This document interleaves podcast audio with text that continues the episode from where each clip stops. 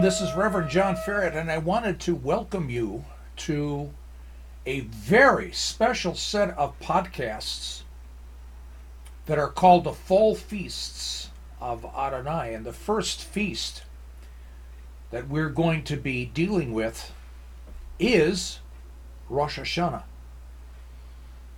And in this first part on Rosh Hashanah, I entitle it Yom Teruah the day of the blast. And what we want to do in these podcasts is we want to talk about the fall feasts of the Lord and to see their connection to the Messiah, their connection to Yeshua or Jesus. Remember, in John 5:39, Jesus says that all scripture testifies of me.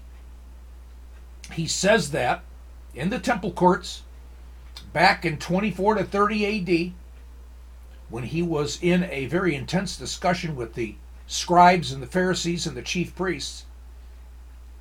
And the only Bible they had at that time was the Hebrew Scriptures that we call the Old Testament. And the main five books of the Bible at that time was the Torah. And the fall feasts of the Lord are in the Torah. They're Leviticus, one of the primary chapters is Leviticus 23. So again, how is Jesus connected to the fall feasts of the Lord?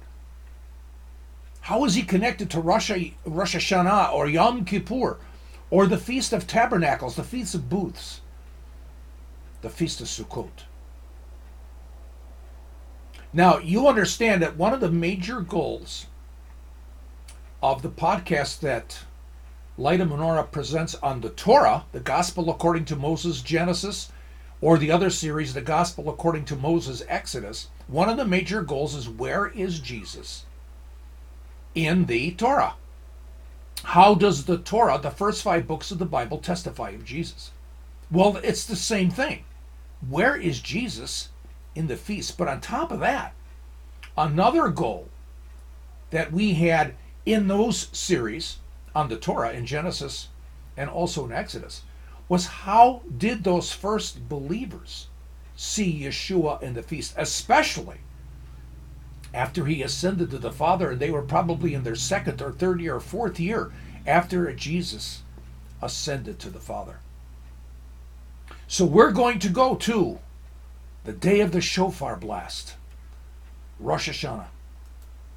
And what we want to do is we want to begin our study with Rosh Hashanah and one of the things that we find that before 70 AD, before the temple was destroyed a second time, it seemed as if Rosh Hashanah seemed to be related to begin to the beginning of the, uh, the, the beginning of the new civil year.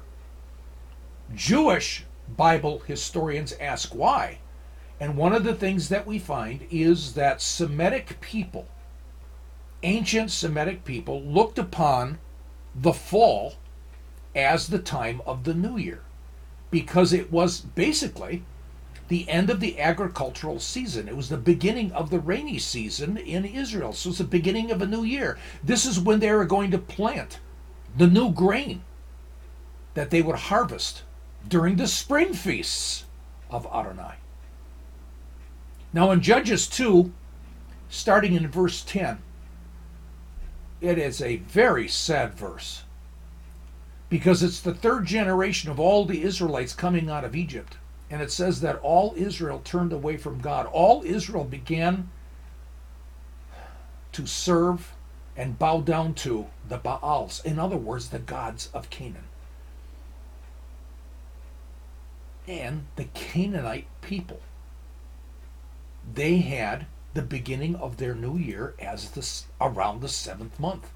So it's likely, and this is from Jewish scholars, that those Jews, especially many of them who turned away from God in Judges chapter 2, verse 10, which, which, which implies that most of Israel, for perhaps 900 years, was not following the Torah. And it could very well be, be that they integrated pagan rituals into early Judaism. It's like Christmas. Christmas, December 25th, was a pagan Roman holiday. but it became Christianized. And Jewish scholars will teach us it could very well have happened in Judaism as well. They took those uh, ritual, pagan ritual concepts and they actually made them holy in Judaism. It's a possibility. I recommend Chaim Schauss and his book, The Jewish Festivals, an amazing Jewish scholar and Bible historian, and also the Encyclopedia Judaica. These are Jewish sources, and these are just two of many. Chaim Schauss has a complete bibliography, and Encyclopedia Judaica as, as well. It's a beginning study of studying the Jewish feast from Jewish scholars. Now, when we take a look at any typical calendar, Rosh Hashanah happens in the fall. And if you take a look at calendars that will have the biblical lunar calendar superimposed on the regular solar calendar, you may find that uh, Rosh Hashanah is going to be, it depends upon the year, maybe uh, as early as late August or maybe as late as late September. And you'll see Rosh Hashanah, the first day of Rosh Hashanah. And remember, Rosh Hashanah always begins the night before on Erev Rosh Hashanah, the evening of Rosh Hashanah. So it begins at sundown goes overnight through the next day and ends at sundown the next day. Now, you'll also see on many calendars that there's a second day for Rosh Hashanah. Now, that's unbiblical. That was added by the rabbis for a variety of reasons. Uh, we are going to focus in on the biblical Rosh Hashanah. We are not going to uh, study the rabbinic Rosh Hashanah.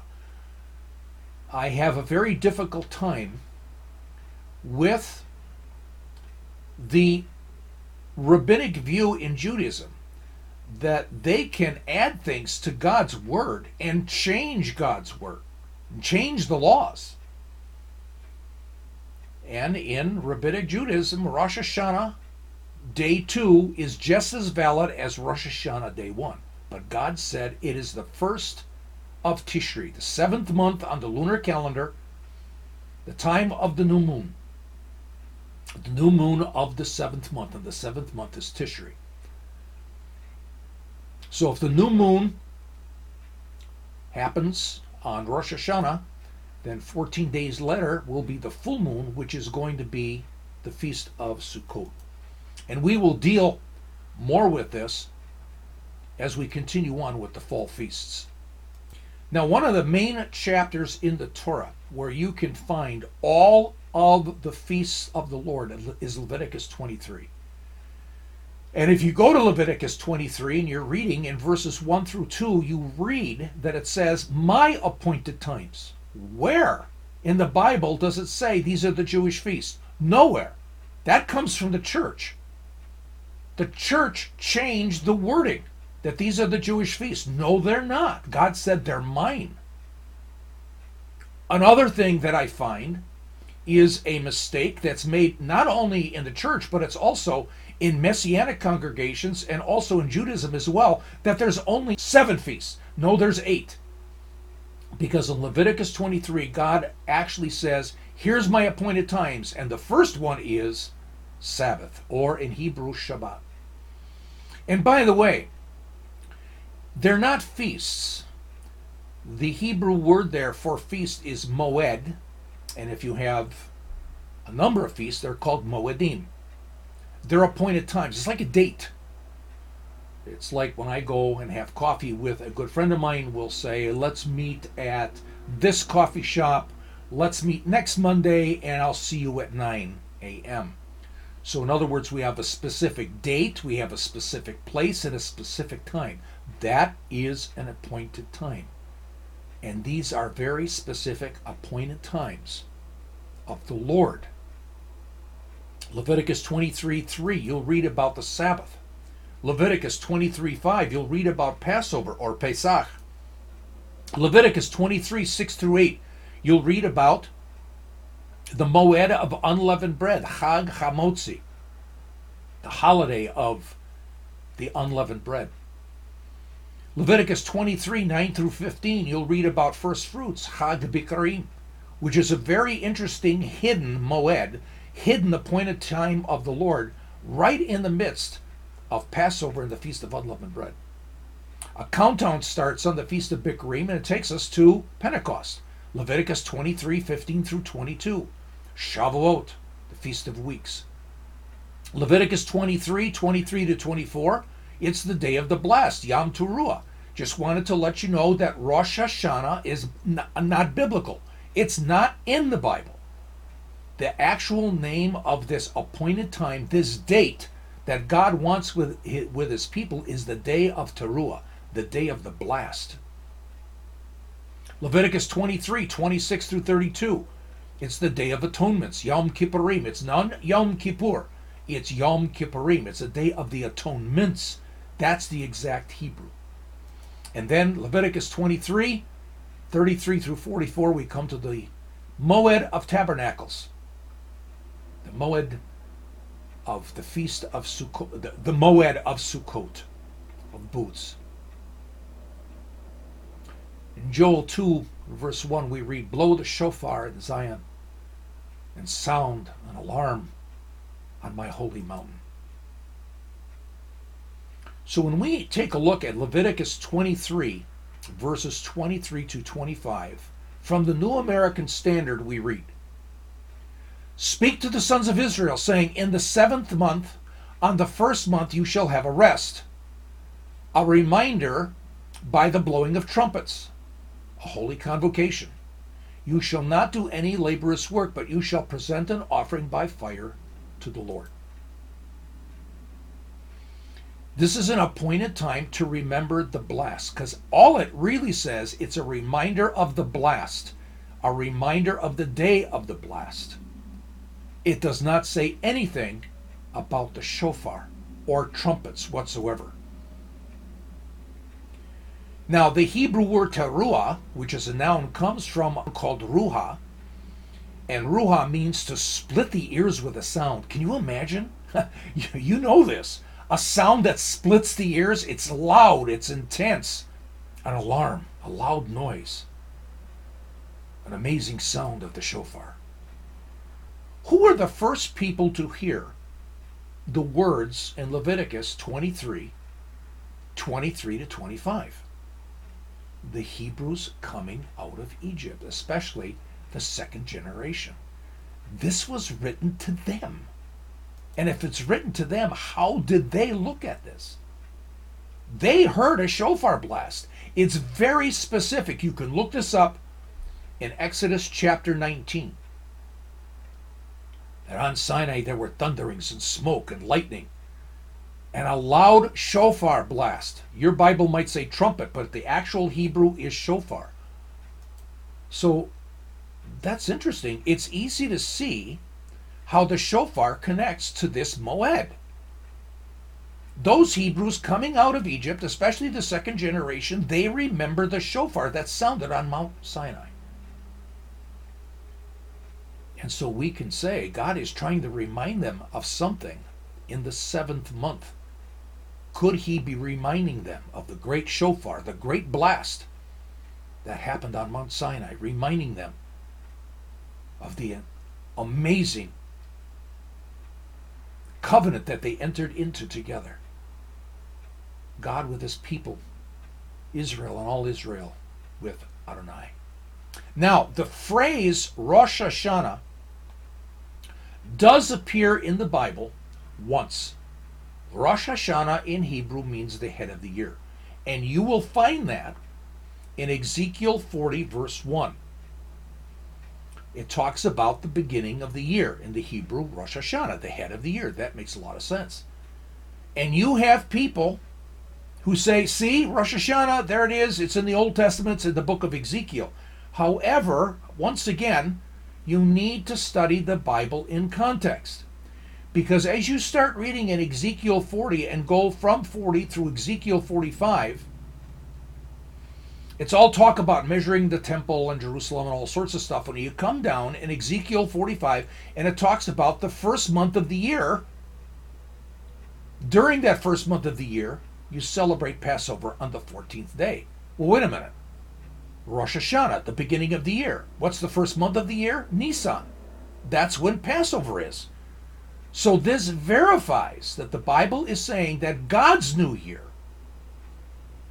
is the first is the first and the first month of the year is the month when Passover is celebrated. God even says that in Exodus chapter 12. So the first month is Nisan, not Tishri, which is the seventh month of the year. But just to let you know, Rosh Hashanah, that phrase, which just means head of the year, it's got nothing to do with the rabbinic feast called Rosh Hashanah. It just means the beginning of the year. Now, there's a couple of other places in the Bible where we get, get this connection of uh, the shout, the blast, uh, and the shofar. We go to uh, Psalm 81, verses 1 through 3, and we read Sing for joy to God our strength, shout joyfully to the God of Jacob, raise a song, strike the timbrel, the sweet sound, the sweet sounding lyra with the harp, blow the trumpet, shofar, at the new moon. And today, Rosh Hashanah, or Yom Teruah, as it's called in the Bible, is the first day of the seventh month, which is the new the full the new moon. So indeed, here in Psalm 81, as we read that in the culture, we definitely see that it's the new moon, and you blow the shofar on the new moon. We go to Psalm 47, 1 through 5. Oh, clap your hands, all people, shout to God with the voice of joy, for the Lord Most High is to be feared, a great king over all the earth. He subdues peoples under us and nations under our feet. He chooses our inheritance for us, the glory of Jacob, whom he loves. Selah. God has ascended with a shout, in Hebrew, teruah. The Lord with the sound of a trumpet. It doesn't say trumpet, it says shofar. God has ascended with the teruah, shofar. And so we can see other aspects of how the shofar becomes connected with the verses in Leviticus 23. Now, one of the things that's always an interesting question is we take the and look at the Bible in its historical context. How was this feast, Yom Teruah, how was it done prior to 586 BC? How was it done prior to that day when Solomon's temple was destroyed. How was it done prior to the exile in Babylon? There's not a lot of evidence, and it's not clear how it was done at that time. There's a guess among Jewish historians and Jewish scholars, and they say probably, you know, it's the seventh month. It's a new moon celebration, as we saw in Psalm 81, and among the ancient Semitic cultures, the number seven was mystical and sacred, not just in the Bible, not just among Israel, even among the Canaanites. So, just like the pagans, the Hebrews likely considered the seventh day or the seventh year or the seventh month as special. And indeed, this makes sense. It's the first teruah, the first blast of the shofar and here, God in the seventh month, could he be reminding them? Reminding them and said, listen, the pagan cultures around you are celebrating their new year. This is not the new year. This is not the beginning of the year. This is not the first month of the year. The first month of the year I established, and God says it in His own word in Exodus 12, the month of Nisan and again in the March April timeframe, the month of Passover. That was the day of the first Teruah, the major blast of the shofar when they entered into covenant. And the Jewish people, they say this was the day Israel became the bride of Adonai, and Adonai became our husband. This is all over the Old Testament. What a day to remember as they come into the end of the agricultural year, going into the new year. They are a new bride. They are a new nation, a new nation of priests. What a celebration. In part two, we're going to go more into Yom Teruah. We'll take a look at when did it become Rosh Hashanah under rabbinic midrash. And we're also going to take a look at Tzel Mashiach, the shadow of Messiah. How is Jesus a shadow over the over Rosh Hashanah? How do we see Jesus in this Moed, this appointed time? And one of the things that we ask ourselves is if this is God's Moed, his appointed time for his people, why can't Christians on the night of Rosh Hashanah have a Christian application of this Moed? They belong to God. Do you understand that the church does not do any of God's Moedim, any of his appointed times except Pentecost? And indeed, Pentecost has become I mean, I've been at churches where it was the the Sunday of Pentecost and it wasn't even mentioned. But when we go back and we put these feasts back into their ancient cultural context and into their historical context, we begin to see that this begins to make sense. We should have a praise and worship service. And so we're going to see more of that as we take a look at how Messiah is a shadow over the feast of Yom Teruah that you know as Rosh Hashanah. So, shalom, and I'll see you in part two.